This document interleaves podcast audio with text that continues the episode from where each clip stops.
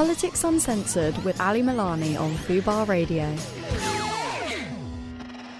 Hello, everybody. This is Ali Milani on Fubar Radio, bringing you Politics Uncensored for another week. And what a week we have had in the world of Westminster and, and politics. Uh, everybody fighting everybody. The Conservatives are withdrawing support and expelling people. Labour are withdrawing support and expelling people. Um, I have yet to be expelled, which is probably the biggest news of the week. Um, but we'll we'll keep that timeline going as to as to when that happens, and I'll keep everybody uh, informed. We've got um, a really really brilliant show. We, we are switching up a little bit this week, and, and we'll probably be doing that in the future.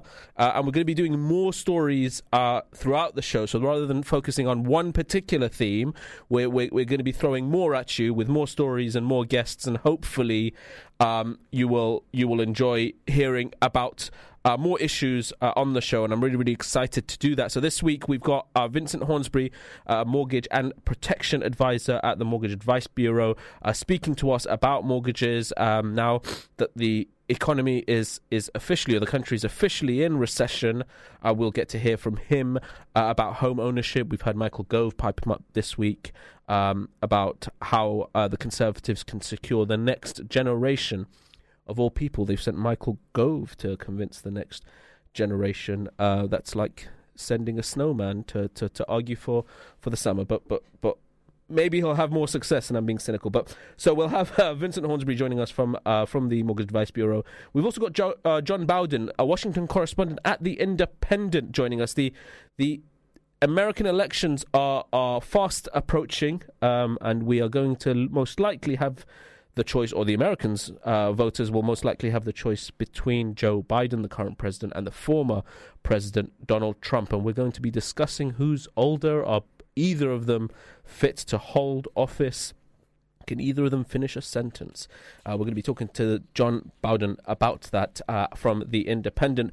But before we get to that, we've got the week unwrapped where we talk about the biggest political stories of the week. And rejoining us in the studio, we've got Can- Councillor Hamza Taouzzale, uh, former Lord Mayor of Westminster, joining us. Hamza, how are you doing, man? Doing all right, not bad. No, last, Time, last time I spoke to you, I think you were, were you in Morocco? I was in Morocco. How was Morocco? Did, uh, Morocco's all right. It's nice. It's uh, the weather's definitely a lot better than here. Yeah, yeah. Well, it's starting to, to, to warm up. How how are you? Are you throwing yourself back into into politics? yeah, it's, it's, it's, busy now in the council. Um, yeah. Obviously, we have to play our part in the election. Yeah. Um, but we've got a lot of uh, we've got our budget coming up soon, so that'll yeah. be interesting. So you know, uh, interestingly enough, recently we did a show before we get to the to the mm. stories of this week. Um, we we were talking to different councillors and and and uh, different councils uh, about the the difficulty of the the budgets that local councils have. Some have declared that they're insolvent or going bankrupt. Um, I think we spoke to Birmingham and others uh, about the difficulties that they're facing. How's yeah. how's Westminster looking? Westminster, thankfully, we're okay. We're, yeah. we're, not in a position that other councils, or other boroughs are in. We still have to make savings, so cuts. But you're feeling the pressure as well. Absolutely, just Everyone as any other borough is, especially yeah. in, in, in Westminster of all places. Yeah. So, first story of the week, as you will be very uh, astutely aware of, and that is uh, that Labour will supposedly act to block people not fit to be MPs. Shadow Defence Secretary John Healey has pledged as the party struggles to deal with an ongoing row about comments made by its candidates. He insisted, he insisted the party was diligent when picking candidates uh, to be MPs, but added, You can't see everything everywhere. This is following a row uh, about the Rochdale candidate Azhar Ali, who has now had the the support of the Labour Party withdrawn from him, though it's too late. So he's going to appear on the ballot with the Labour Party next to him. He did initially apologise. I've just seen this morning that he's now he's now saying, you know, he, he's campaigning essentially as an independent, saying I was I was sacked, which brings the the, the apology um, into question. Not long after that, another candidate was suspended um, for uh, for different comments. Uh, the Conservatives have also suspended uh, um, a mayor uh, and a parish councillor, I believe. Uh, what is your take on the way that we select candidates, not just in the Labour Party, yeah. but more broadly? Well, I think with, with selections in general, they really need to be ground up. It, really needs to come from the community. It needs to come from local residents, and to an extent, maybe it needs to go wider than the political parties. Because obviously, you would know it, it's normally whoever's sort of involved locally as a as a Labour member or a Conservative member, they'll get the first choice and first dibs. But that sort of excludes quite a few people. So yeah. again, we have an election to solve that. People vote at the end, but it's I don't know. I, I don't feel as it's inclusive enough Um, so that's isn't that the worry that you know while I completely understand and agree with having the highest standards of politicians, if we veer into anyone who's ever said anything, myself included, everyone knows it. You can read. I wrote a whole chapter about it in the book. Go and buy the book. It's wonderful. It's brilliant. Um, you know, if you exclude anyone who's ever said anything that is inappropriate, then essentially what you're saying is that the the you, won't, you won't get anywhere. It- the politicians you're getting are the Etonian Oxbridge type that have sort of been just chiseled from birth for public even, office. even those, even those have done probably more Yeah. worse things, but Yeah. seem to get away with it. So it's uh, what I would say in, in, in this particular circumstance, it was it was a bit wobbly. Mhm. It was really wobbly, especially the the change of opinion almost throughout the day. It was like an hourly Yeah. update we were So, receiving. so, so the first thing that came out was he said, um, I'm talking about Azhar Ali in, in Rochdale. So what happened was he said uh, that October 7th was allowed to happen, I believe, um, as so that Israel is given the green light to go into Gaza. Yeah. Um, the sort of truther conspiracy theory. yeah. Um, he was he then apologized for that. Initially, Labour wouldn't withdraw their support and said, you know, they accept the apology and uh, it, that things would be investigated. But um, you had shadow cabinet members continuing to campaign for him, continue to do media rounds supporting the him, same day. and then after the media pressure, that seemed to U-turn about a day or so later. Yeah. Um, and now we're in this huge row about how we select candidates. One of the one of the things that I thought you you said that was interesting that I agree with is surely the best quality mark for a candidate are the local people. Yeah, I think it always is, whether it's for councillor, whether it's for an MP, whoever it is. If if they can't get their local people on side, if they don't have the backing of the community, then they shouldn't be the local representative. It's- Also, local people know better what Absolutely. other local people in that constituency Absolutely, want absolutely. and find desirable and- than some fella sat in Labour HQ Well, in and- Victoria. And, and this is why this is why I'd even say to, to go as far as saying it, it should be people who live in the area. We Yeah. shouldn't have people drop shipped into God knows where from different areas. Let's Mhm. try and get local people. We, we have people in every area who can stand and, and be great MPs. So why not give them first dibs rather than bringing in whoever from elsewhere? And I know Azhar, I think was a local councillor, yeah. but it, again, it's sort of we we need to decide as a, I say we as Labour, but we need to decide as a party what the stand is. Do Yeah. we do we sort of kick someone out straight away? Are we supporting them? Are we going to carry on? We can't send senior sort of shadow ministers in the daytime and then Yeah. in the evening sort of take it away. Yeah. It, it sets everyone up for failure, and that's not great.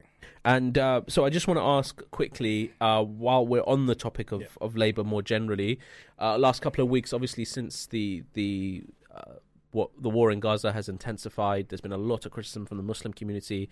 You are, you know, one of the the the, the best known at, at one point Muslim councillors around the country. Uh, tell me about how you're feeling. We've had lots of Muslim, you know, we had MPs and councillors and everyone talk, talk to us here about how difficult things have been and some of the feelings of frustration, anger, betrayal, hurt from the community.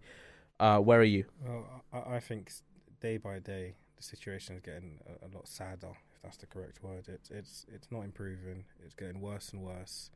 And for us as local councillors, we have to think what what part can we play in Mhm. this sort of big puzzle. Well, you f- you face the intensity of the pressure, Yeah. don't you? Because and and we had a guest on um, uh, last week uh, who's former London Assembly member, and, and he was saying, you know, it's you guys that are going out door knocking within the community and feeling the heat of Yeah. what national politicians say. Yeah, and we have to be able to understand the point of view from residents, obviously, but also match that with our personal views. And I think Mhm. a lot of people forget that is still human. We still have our own independent sort of personal views, but then again, we do have to represent the views of those who elect us, because Mhm. that, that's our job ultimately.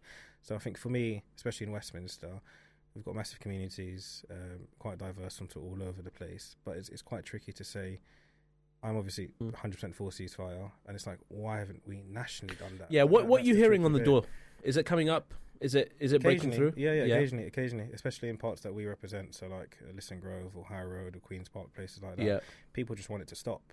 Ultimately, it doesn't matter what side they're sort of supporting; they want it to Uh, stop. And I, we, I, I prefaced it with Muslims, but of course it's not just Muslims. We got a poll, poll today out by YouGov showing uh, that the majority of the British public um, want the fighting to stop and want an immediate ceasefire, and that number has massively jumped uh, since Absolutely. November. We're going to move on to the next story, and that is Michael Gove has vowed that no fault evictions will be banned this year, as he warned separately that democracy was under threat if young people were shut out from owning their own homes uh, in the future. Ministers have come under fire in recent days from campaigners who've said it's bill to get it's a bill to get rid of so-called Section 21 evictions in England whereby landlords can remove tenants for no reason. Uh, that bill is inad- inadequate. Um, that's the criticism that the government is receiving. The ban was also a pledge made in the Conservatives' uh, 2019 manifesto.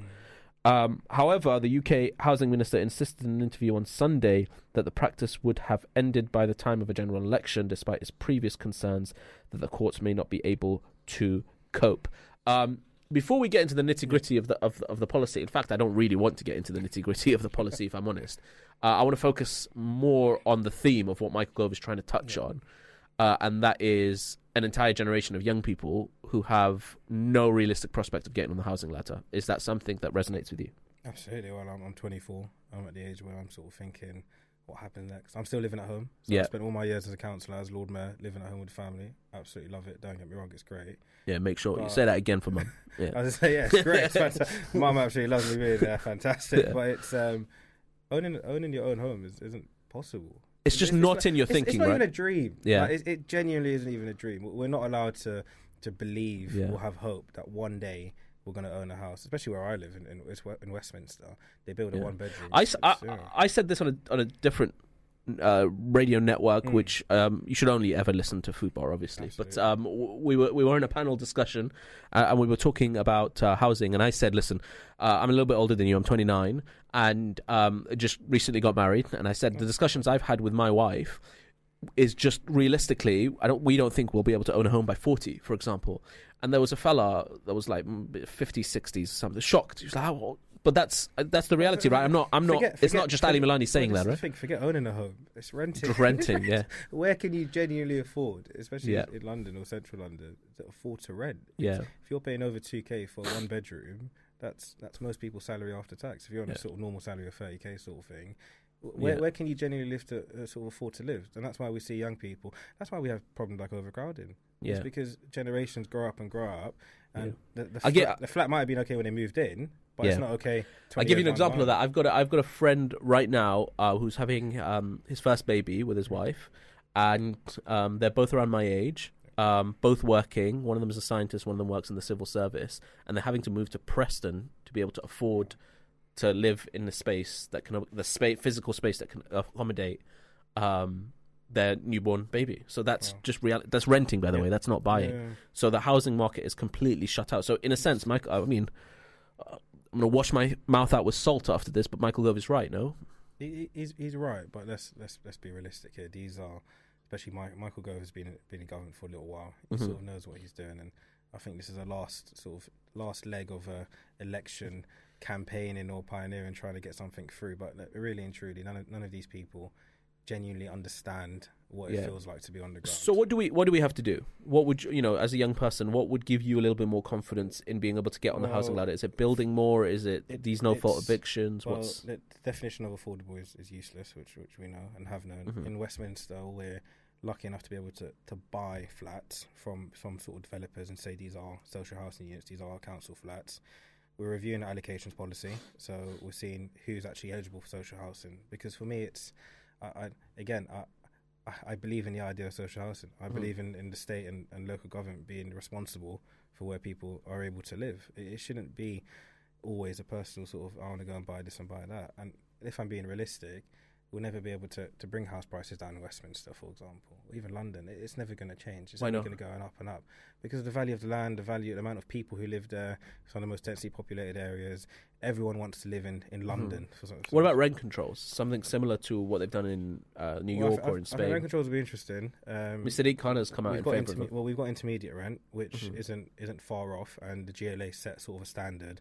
So I think it's about a thousand pound for one bedroom, etc., and it sort of gradually goes up. Mhm. And that something like that, I think, would be really nice. But if it was again enforced by law, Yeah, it can't be on, on the goodwill of landlords Yeah. because uh, there, there isn't there isn't such thing. Unfortunately, it's a business, it's a market. You have a house, you're going to rent it out. You want to Yeah. try and make as much money as possible. But look, I mean, specifically in London, I think one of the problems we've got is, um, and and and this is where some of the, you know, people think this mm. policy is extreme. I can't understand why it is, but the reason why the land is so expensive and the reason why the market just trends upwards is we've got so much property, land, flats, just housing units in London that are bought by oligarchs from abroad. You know, whether it's from the Middle East, Yep. whether it's from China or Russia, or and, and they're left empty Well, we've Right. got we've got a big empty home scheme that Yeah. we're doing at the moment in Westminster. Well, why can't the government come in and say, right, you either rent it out or you lose it? You can't just leave property the empty. thing, they should, and we, we try to do that as a local council, but the legislation isn't there to back Yeah. us. So we go to someone who's, who's No, we're talking about national government. Yeah, Yeah, national government. We, Yeah. but we, but they need to they need to empower us as a local authority because we know where the houses are, we know Mhm. where the flats are. We go to someone at the moment, they say, "Go away. It's nothing to do with you." But sort of would would that not radically change things if, as a national government, let's say I was a national government and I Mm. came to you and I said, look, there's X amount of empty properties. We've given them six months, a year, two years Absolutely. to either rent it or lose it. And once they lose it, you can, you know, Absolutely, compulsory purchase it and put it back on the market. But, but this is the this is the catch though. Even in Westminster, even if we were to compulsory purchase and issue a CPO, can we afford the price that, that, that Yeah. of, the, of the property itself? Is it worth us buying something for eight million? But if if that goes alongside a radical housing program, for Yeah. example, building housing, surely it's easier to buy than to build. Absolutely, Yeah. absolutely, and we're, we're, we're dying to have more space and, and Yeah. find sort of more flats. Amazing. So we're going to move on to the next story. This is amazing, by the way. Um, we had to fact check this twice. Yeah. This is true, right? I'm telling you this is true before full fact come at me uh, for the second time in two weeks.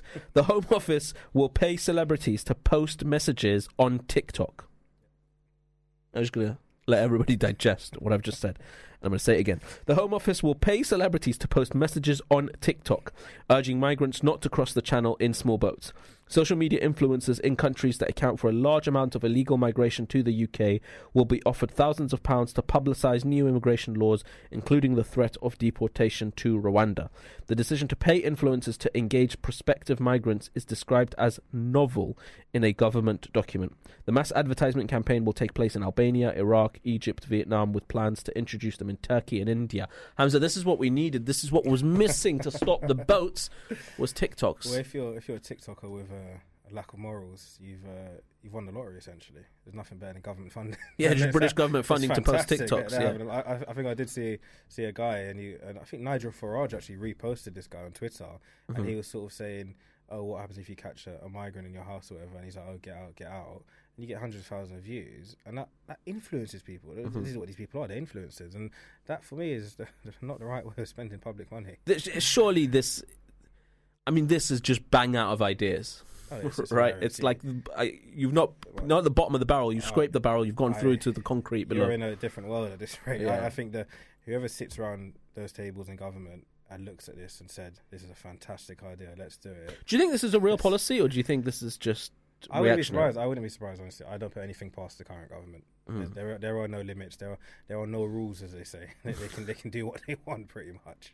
Right, um, we're gonna move. We're gonna move swiftly past that because it doesn't deserve any more of our time. And that's um, story number four, which is fake audio clips of Sadiq Khan criticizing Remembrance Weekend events and encouraging pro-Palestinian marches nearly caused a serious disorder. The London mayor has said the so-called deepfake material shared on social media had an A- AI simulation of Mr. Khan's voice saying he did not care about the Remembrance Weekend and suggesting the commemorations be postponed to allow for a pro-Palestine march to go ahead. Mr. Khan told BBC Radio 4's Why Do You Hate Me podcast that current legislation is not fit for purpose, and the audio creator got away with it after Metropolitan Police said the material did not constitute a criminal offence. I mean, this is going to be a serious problem in the coming years, isn't it? Just serious fake news, misinformation via deepfakes and AI creations, essentially getting politicians to say all sorts. Keir Starmer has faced it, Sadiq Khan's faced it, I was so going it, to say I saw one on, on Facebook yesterday of Keir, and it had sort of the voice, and you can see sort of the audio lines going up and down. it sounds really realistic. It sounds really legit. And Yeah. I was telling my friends, I was like, "There's no way." He said, "I was like, Yeah. There's no way." Like, no, no, but it's it. And I was like, "No way." And I had to sort of double check it as well on Google. I was like, "There's no way he can be saying stuff like Yeah. that." But people get caught out, and people post these, and things spread really, really quickly. Especially if there's a community that's gathered for the purpose of hate.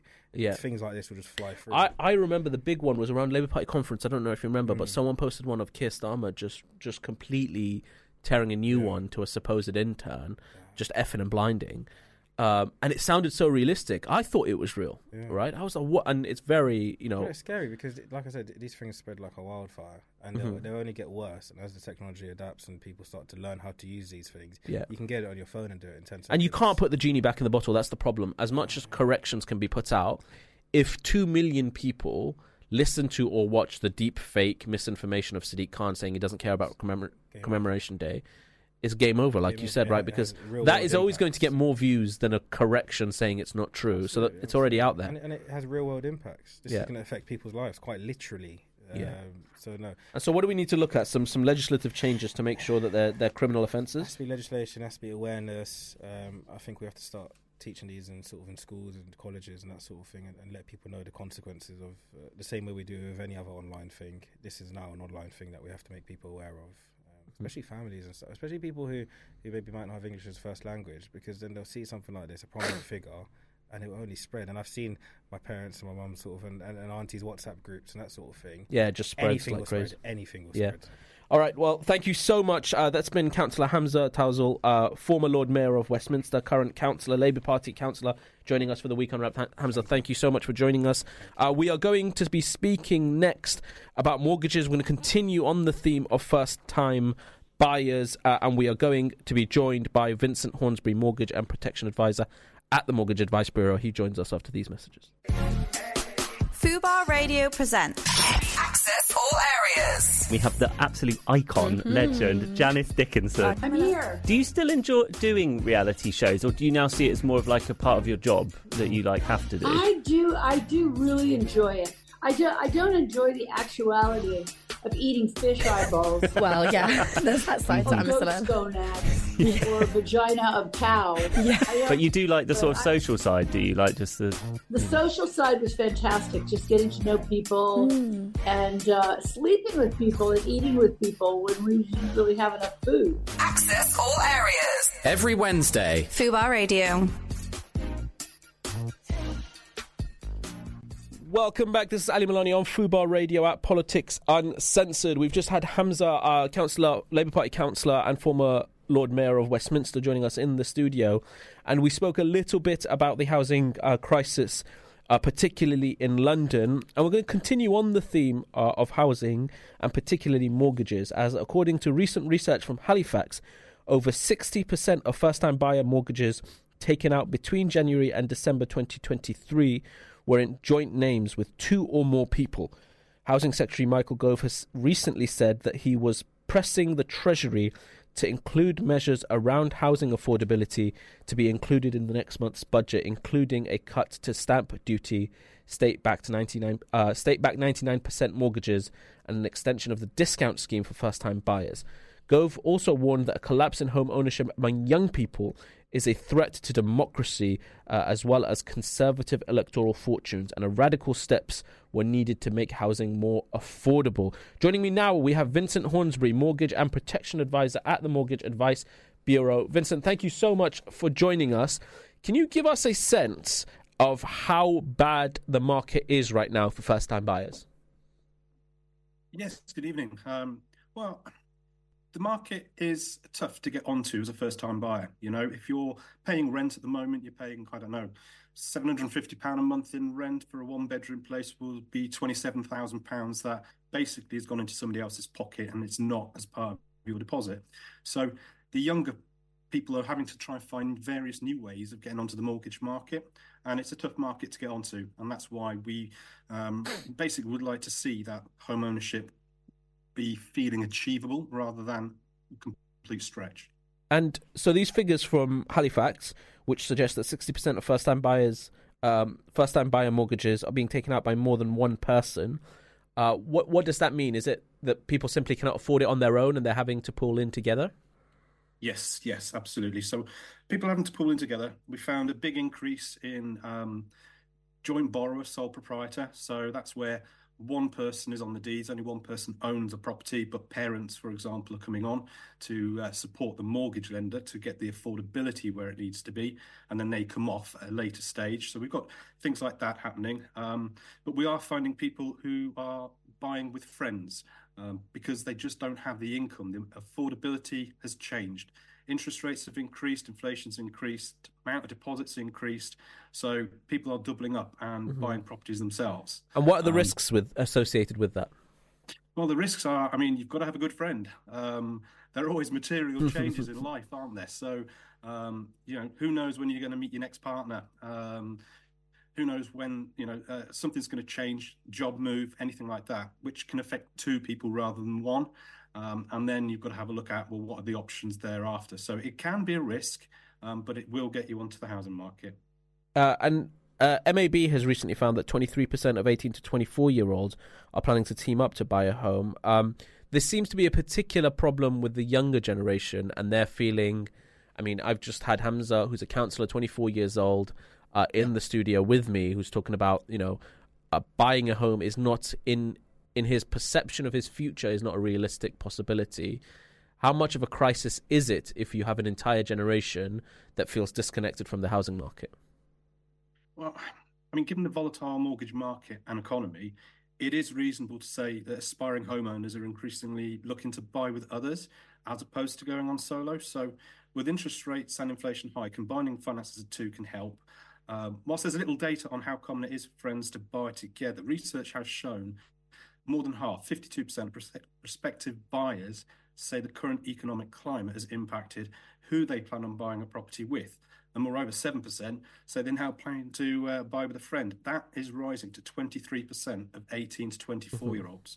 So you can see the percentage of people looking to get onto the market in that younger age group are having mm-hmm. to do it together. So can you explain uh, old Denzel Washington quote? Explain it to me like I'm five years old. Why? Why is the market so unaffordable? Because of house prices. House prices have shot up. They continue to rise. Mm-hmm. Um, you see on the news, you know, one building society says it increases by 1%, the next bank says it's decreased by 1%.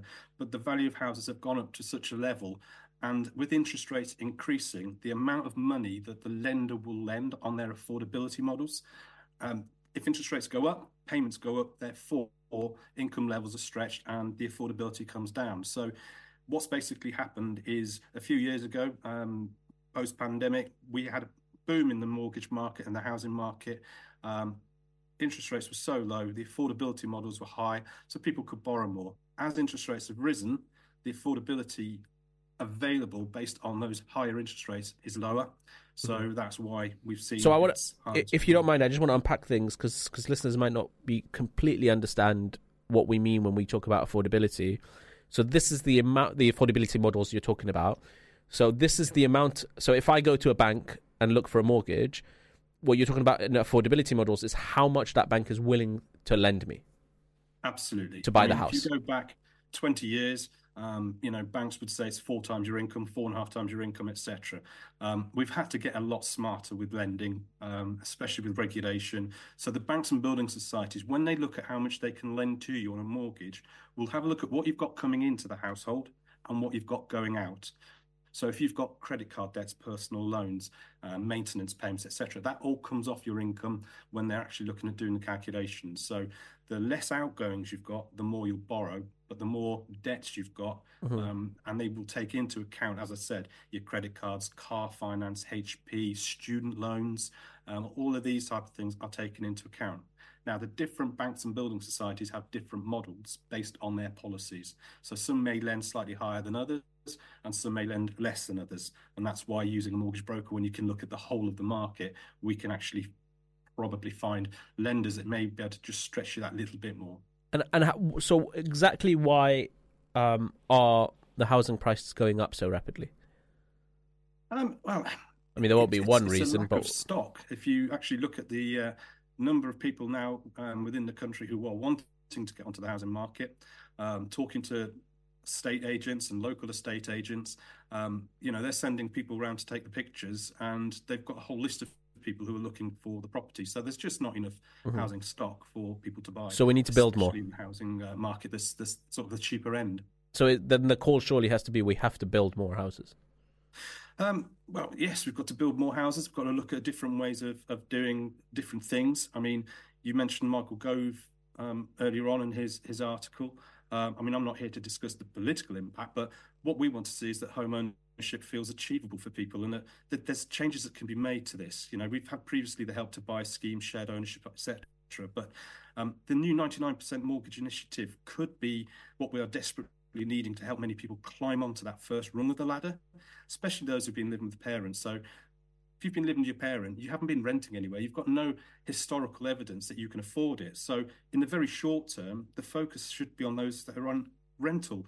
And if you've been renting somewhere for two or three years, and you've been making these payments and you've never missed a payment, and the mortgage payment is going to be a similar level, if not less than what you're paying in rent, why can't these people get onto the mortgage market? That's why mm-hmm. something like this could, in the short term, really help. I mean, a move like that would acknowledge that the costs that renters have been having month in, month out. Um, it would increase home ownership. Um, it would stimulate property transaction, and it would boost our sort of flatlining economy. Mm-hmm. Stamp duty reform, not not stamp duty hold. They want a whole reform of it. I mean, the conveyancing people who are actually processing the transaction, it's a nightmare for them, and mm. we need to. Do you mind? Sorry, if I might, do you mind explaining what stamp duty is for folks who might not know what stamp it is? Stamp duty is tax that you pay when you purchase a property. Um, it depends on the value of the property. Um, first time buyers won't be paying stamp duty if they're purchasing less than a certain level, and all the levels rise up. Um, if you buy a second property, um, i.e., you become a landlord, or you buy a second home, um, you're going to be paying a significantly higher amount um, of, of stamp mm-hmm. duty. It's tax basically on the purchase of a house. All right, and I just want to one one last question on this stock issue um, because we've just spoken about it with with Hamza. Um, one of the key issues we have in London, we know, is there are tens of thousands, if not hundreds of thousands, depending on what data you believe, of empty properties just sat here in London that are often, not always, but often owned by overseas oligarchs and billionaires um, who use it either for tax purposes or visit it maybe once or twice a year.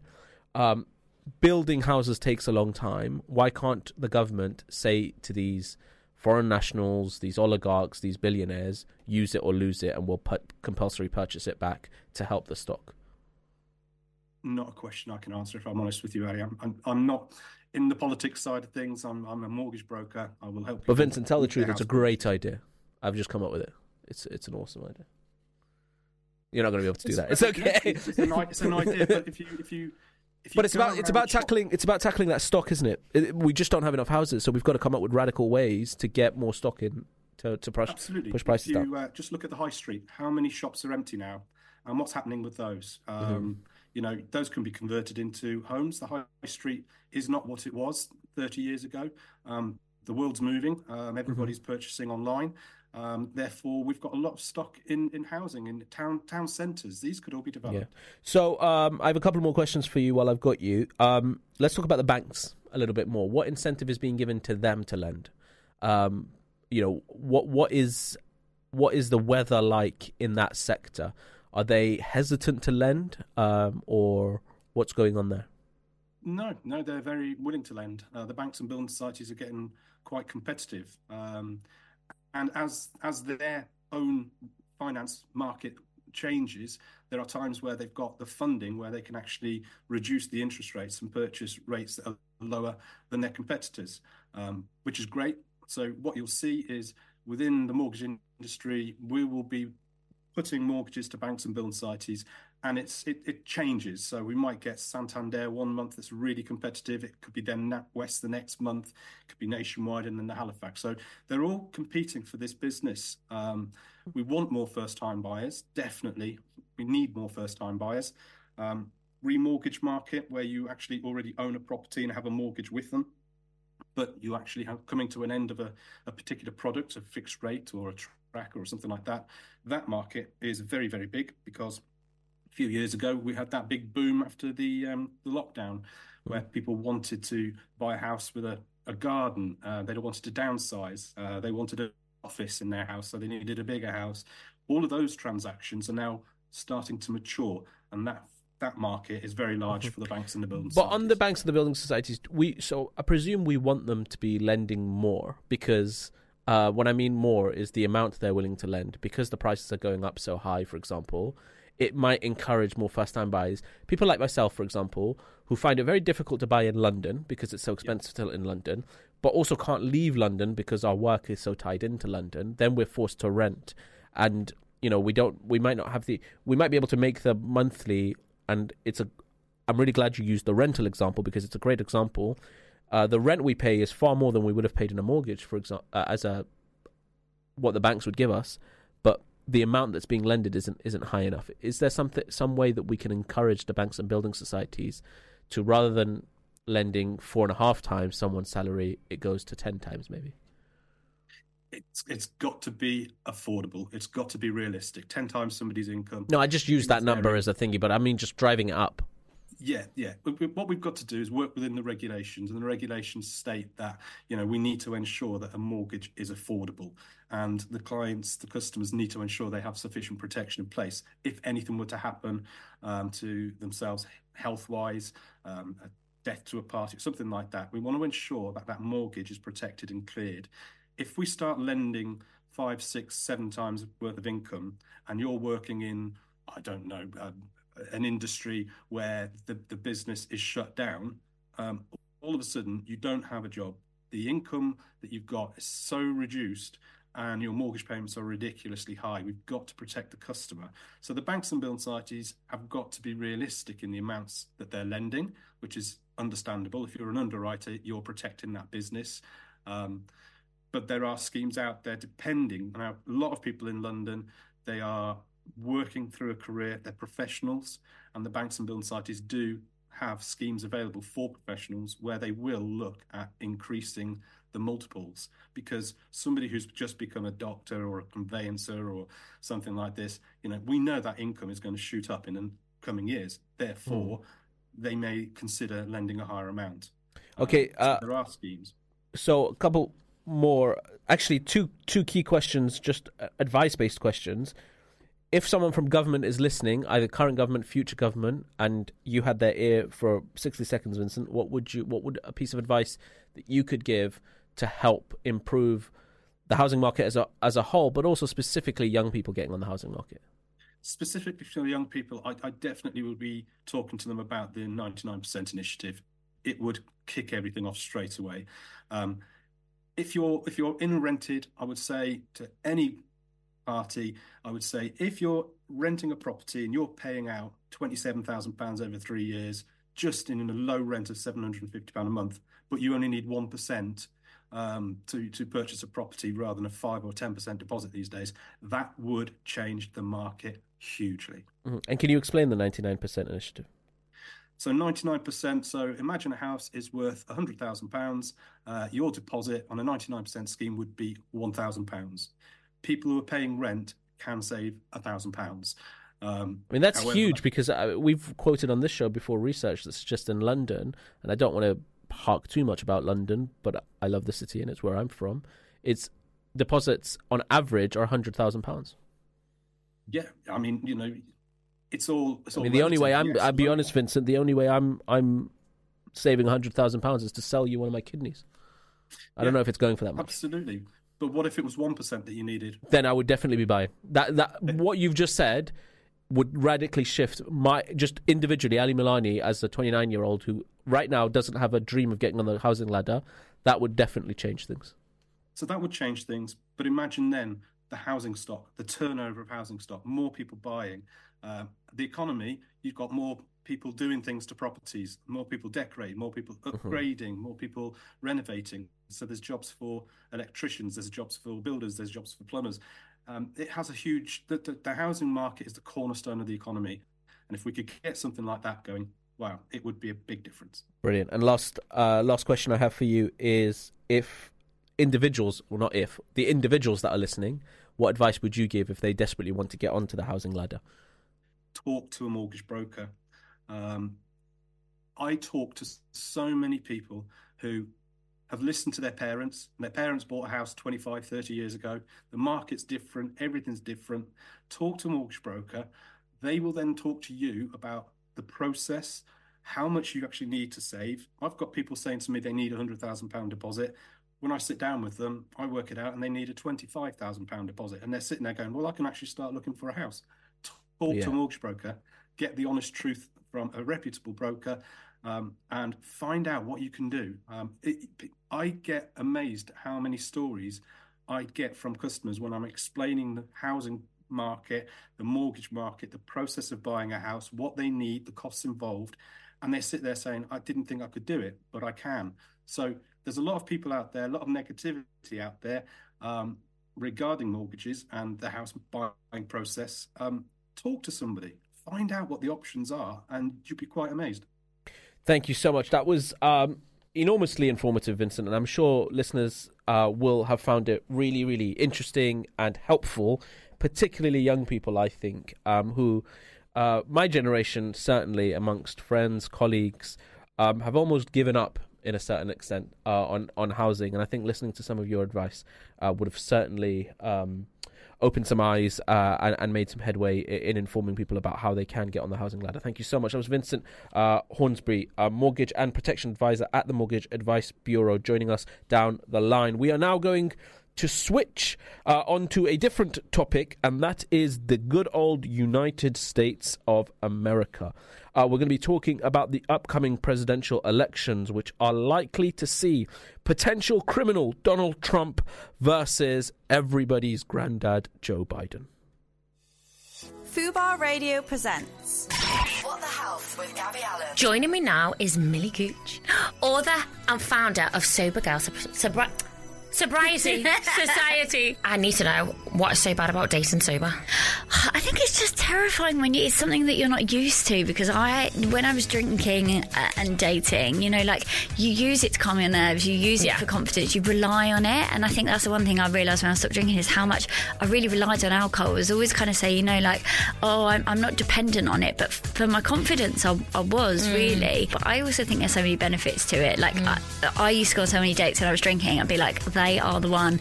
And then I'd meet them like a few weeks later sober and I'd be like, we've got nothing in common. What was going through my mind? I'd be like, oh, it was because yeah. I was drunk. Access all areas with Bobby Norris. Harpreet, how are you, my love?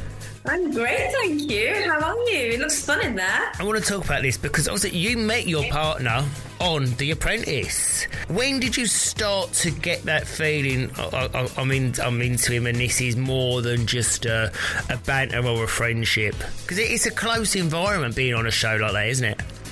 I really wish I could sit here and give loads of juicy gossip that actually we used to secretly meet in the laundry room on the show, but we didn't. Um, and when I actually last spoke with yourselves, it, I think it was right after I'd won, we weren't even flirting, never mind dating. First time that I thought I actually fancied him was when I watched him on TV and I watched episode one. How fun! Hang on you know, he's actually really good looking. Politics Uncensored with Ali Milani. And joining me in the studio, we have Deputy Leader of the Green Party, Zach Polanski.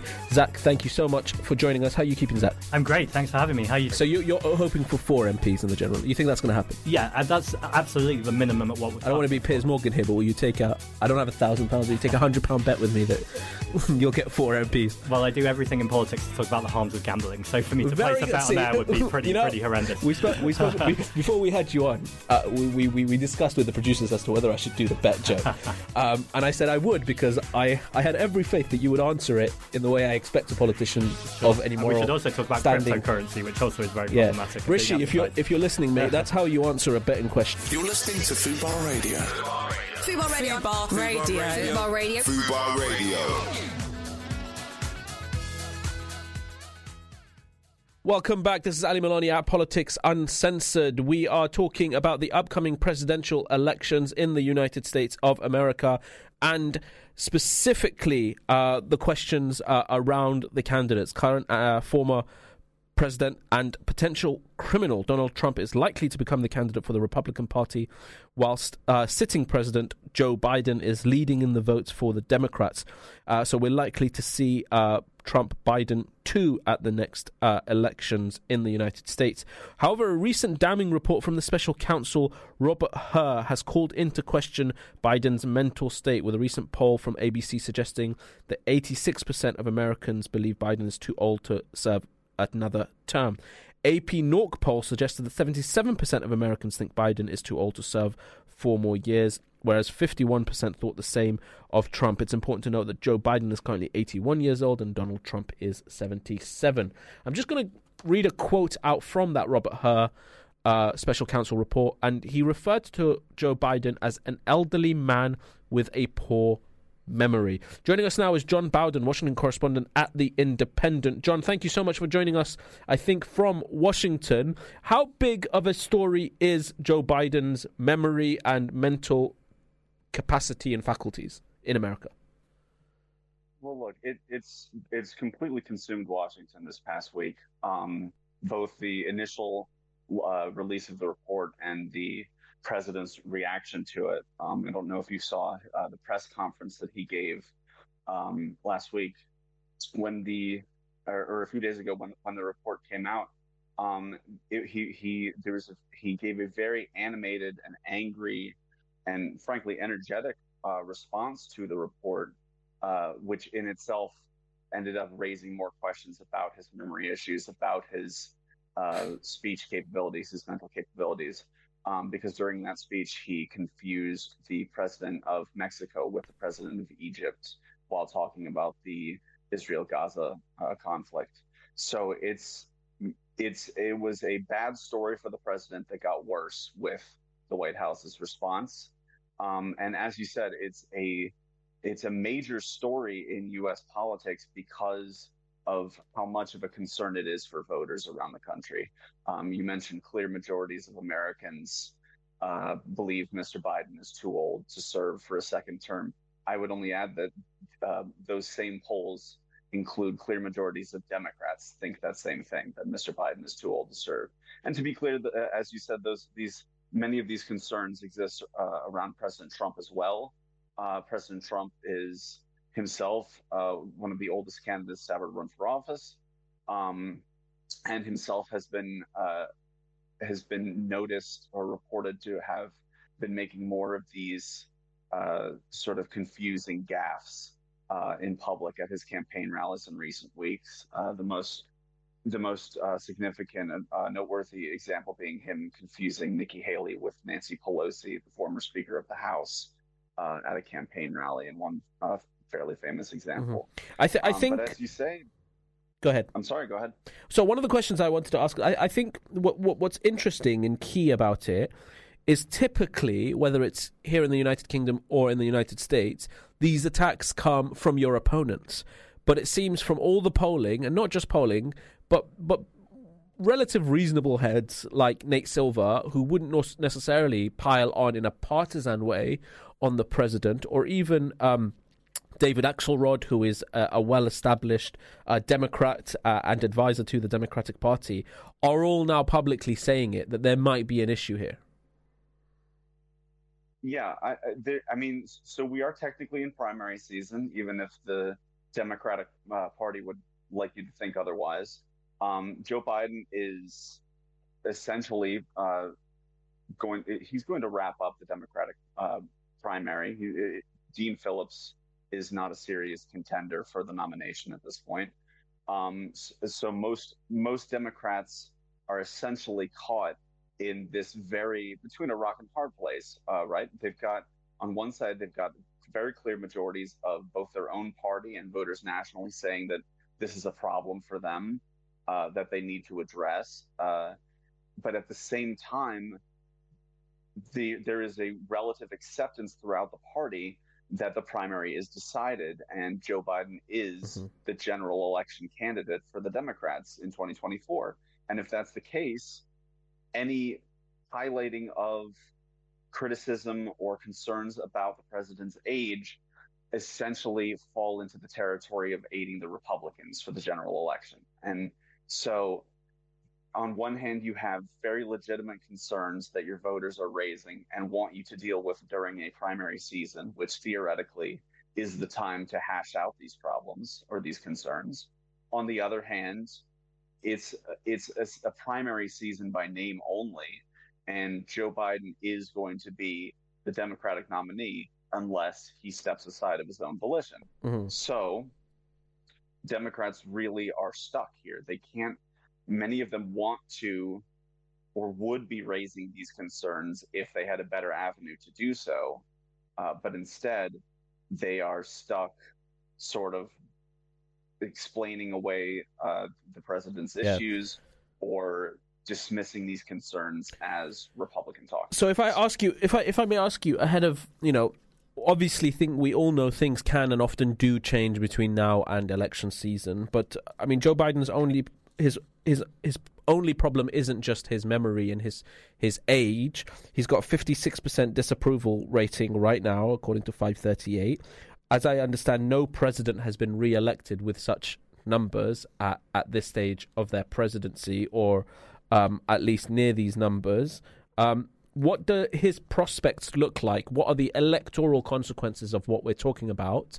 Um, you know, is he in serious trouble as it pertains to taking on Donald Trump uh, at their next general election? There are definite concerns about his what about how competitive the election is going to be in November. To be sure, that said, uh, we are in the time of Donald Trump, as it were, and unprecedented things are happening all the time these days. And it, yes, Joe Biden's favorables are lower right now than than his opponents were, I believe, at the same time uh, in his presidency. Um, yes, they are traditionally this would look horrific for a reelection campaign. However, at the same time, Donald Trump also has historic unfavorable ratings. In every poll, uh, he's there. There's something like 45% of voters who say they don't have just a unfavorable opinion of him, but a very unfavorable opinion. Mm-hmm. There's a very large contingent of voters in this country who are wholly turned off by Donald Trump and Trumpism and are motivated to vote against that faction whenever it, it appears on the ballot. Mm-hmm. Could so, that be a saving grace for the Biden that, campaign that there is a huge caucus of Americans who, even if they have huge concerns about Biden's age, memory, and men- mental capacity, would just vote against Trump come what may? That's uh, honestly that's that's really looking like it's going to be the case. Uh, we're seeing we're seeing more and more polls come out every day uh, that suggest that the major or the gr- uh, group of Americans, the percentage of Americans who are fully unwilling to vote for Donald Trump, uh, is going to rise if he is convicted in any one of his 91 uh, of his 91 felony counts. Um, and that's, I mean, that's a serious problem for the Trump campaign. Uh, there, this this includes. Uh, we did some reporting in this in the appendix. This includes majorities of voters in swing states, including I think one in four Republicans and some at least four in ten independent voters who who are say they will they will fully not even consider the Republican ticket if mm-hmm. the nominee is a convicted felon. It, and yeah, that's that's I mean that's another unprecedented part mm-hmm. of the Trump the Trump reality is is the Biden campaign can potentially look to the general election and say that there's just massive, massive portions of voters in purple states, states that he needs to win, like Arizona, Michigan, Georgia, who are very turned off by what happened in 2020 and in 2021 and are just simply not willing to go through mm-hmm. with that again and and will yeah. hold their nose essentially and, and pull the lever for Joe Biden not out of love for Joe Biden, mm-hmm. but out of uh, fear or perhaps just tiredness of Donald Trump. If I can, if I can shift you back to to, to Joe Biden and and the questions around um, his capabilities as a candidate, uh, you know, typically in these kinds of things. The best way to get forward and get ahead of it is to send your candidate out. if there are questions about your candidate, you prepare him uh, or her and send them out, and that's the best thing to do. Seems like that hasn't worked for Joe Biden. There's now huge anxieties. The story doesn't seem to be going away. I want to ask from a technical perspective, bear in mind our audiences are, are largely British, what could the Democratic Party do? Is there anything they can do to replace their candidate or to present a new candidate? Or are they really strapped into the Joe Biden train and they have to see it to the end? So the the nominating contest is, is decided by the, these people called delegates who are picked up by the respective candidates after each primary contest, state by state, across the country. Right now, Joe Biden is cleaning up in the delegate count. And if he walks into the convention in the summer with enough delegates to secure the nomination on the first ballot, then no, there's there's nothing the party can do to replace him without him, without essentially negotiating behind the scenes and asking him to step aside. Uh, that's not going to happen because the DNC is currently chaired by a Biden loyalist, um, Jamie Harrison in South Carolina. Um, and so realistically, that that's that's not really an option at this point. Um, Dean Phillips himself actually spent most of last year trying to recruit a more prominent primary challenger against Joe Biden because he thought that was the most feasible way of replacing the candidate for the Democrats this year, and that didn't work. Uh, so now he's running as as that alternative, and bar so barring a massive change of fortune for the Dean Phillips campaign, no, there's there's not going to be a different uh, Democratic nominee unless Joe Biden is the one who makes that decision. So, in all likelihood, um, the current trajectory that we're on, in all likelihood, it's 81 year old Joe Biden versus 77 year old Donald Trump, who may or may not be in prison at the time. And and just about Matt, just about everyone in the country agrees on one thing that they don't want to see that happen, but they also can't agree on an alternative. And that is a wonderful place for us to leave it. That's John Bowden, our Washington correspondent at The Independent. Thank you so much for joining us from Washington, given the time differences, and talking to us through um, what seems to be a rock and a hard place for the electorate in the United States of America. Thank you, John, for joining us. Um, we are now going on to if you are a regular listener of the show, you know is my favourite segment, and that is when we go out and hear what real people think. That's not a diss on myself or any of our guests who ever joined the show, but I'm always really interested to hear from ordinary folk out in the world, living their life and reacting to the issues that we talked about in our studio here. Uh, and this week we're, we're, we're kind of blending in this theme of mortgages that we spoke earlier on uh, with Hamza and Vincent, uh, and we asked people. According to Halifax, over 60% of mortgages taken out between January and December 2023 were in joint names with two or more people. Would you pair up with someone for a mortgage? And if so, who? A hundred percent. Yeah, I hate the fact that I'm wasting money on rent when I could just be sp- spending it on my own mortgage. Do you not think it's risky? I think it's just down to who you sort of do it with. You know, like if you can find the right person, then it's a really good investment. Yeah. I guess so, but I, mean, it depends on the friend. Like I've, I would only move in with a friend that I was 100% certain that I wouldn't fall out with. Um, so yes and no. I guess so. I guess in like the cost of living, you need it doesn't really make sense to have a place on your own, and having someone to share that with is sensible. Yeah, I'd I'd only be able to afford to move in with a friend. I wouldn't be able to.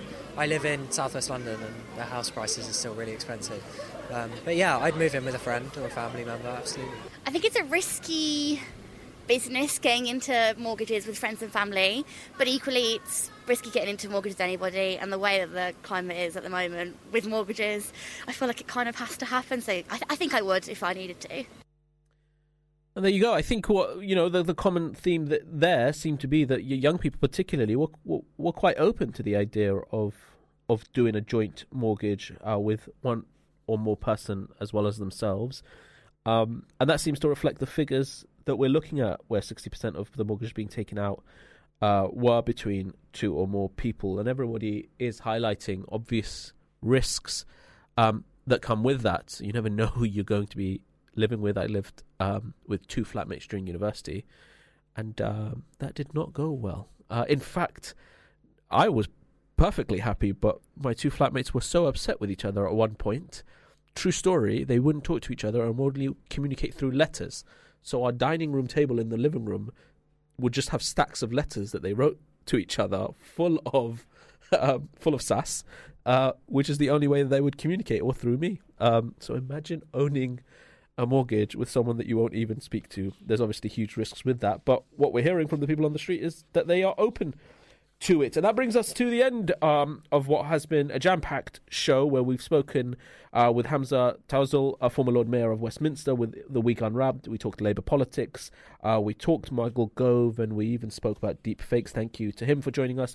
Uh, Vincent Hornsby brought, brought us mortgage advice uh, from the Mortgage Advice Bureau and spoke to us about what we have been speaking about, and that's the housing market. And John Bowden gave us an insight into American politics as the American electorate go to the polls hoping they could vote for anybody but the two old men that will be on the ballot. Thank you so much to all of our guests for joining us uh, this week. If you want, um, you can go back and listen to all of our previous shows where we've had guests ranging from Lord Heseltine, to John McDonnell and Jeremy Corbyn and Clive Lewis, MP, all of whom joined us in the studio. Uh, you can listen back to us to talk about topics like housing and many other things. Go back and listen via Spotify or all good podcasting platforms. You can follow us on Instagram, on Twitter, which is now known as X, or TikTok at Fubar Radio and at Politics Uncensored. You can catch me at Ali Milani UK. I hope to see you all next week with another amazing jam packed show. I'm Ali Milani. This is Politics Uncensored. Salams.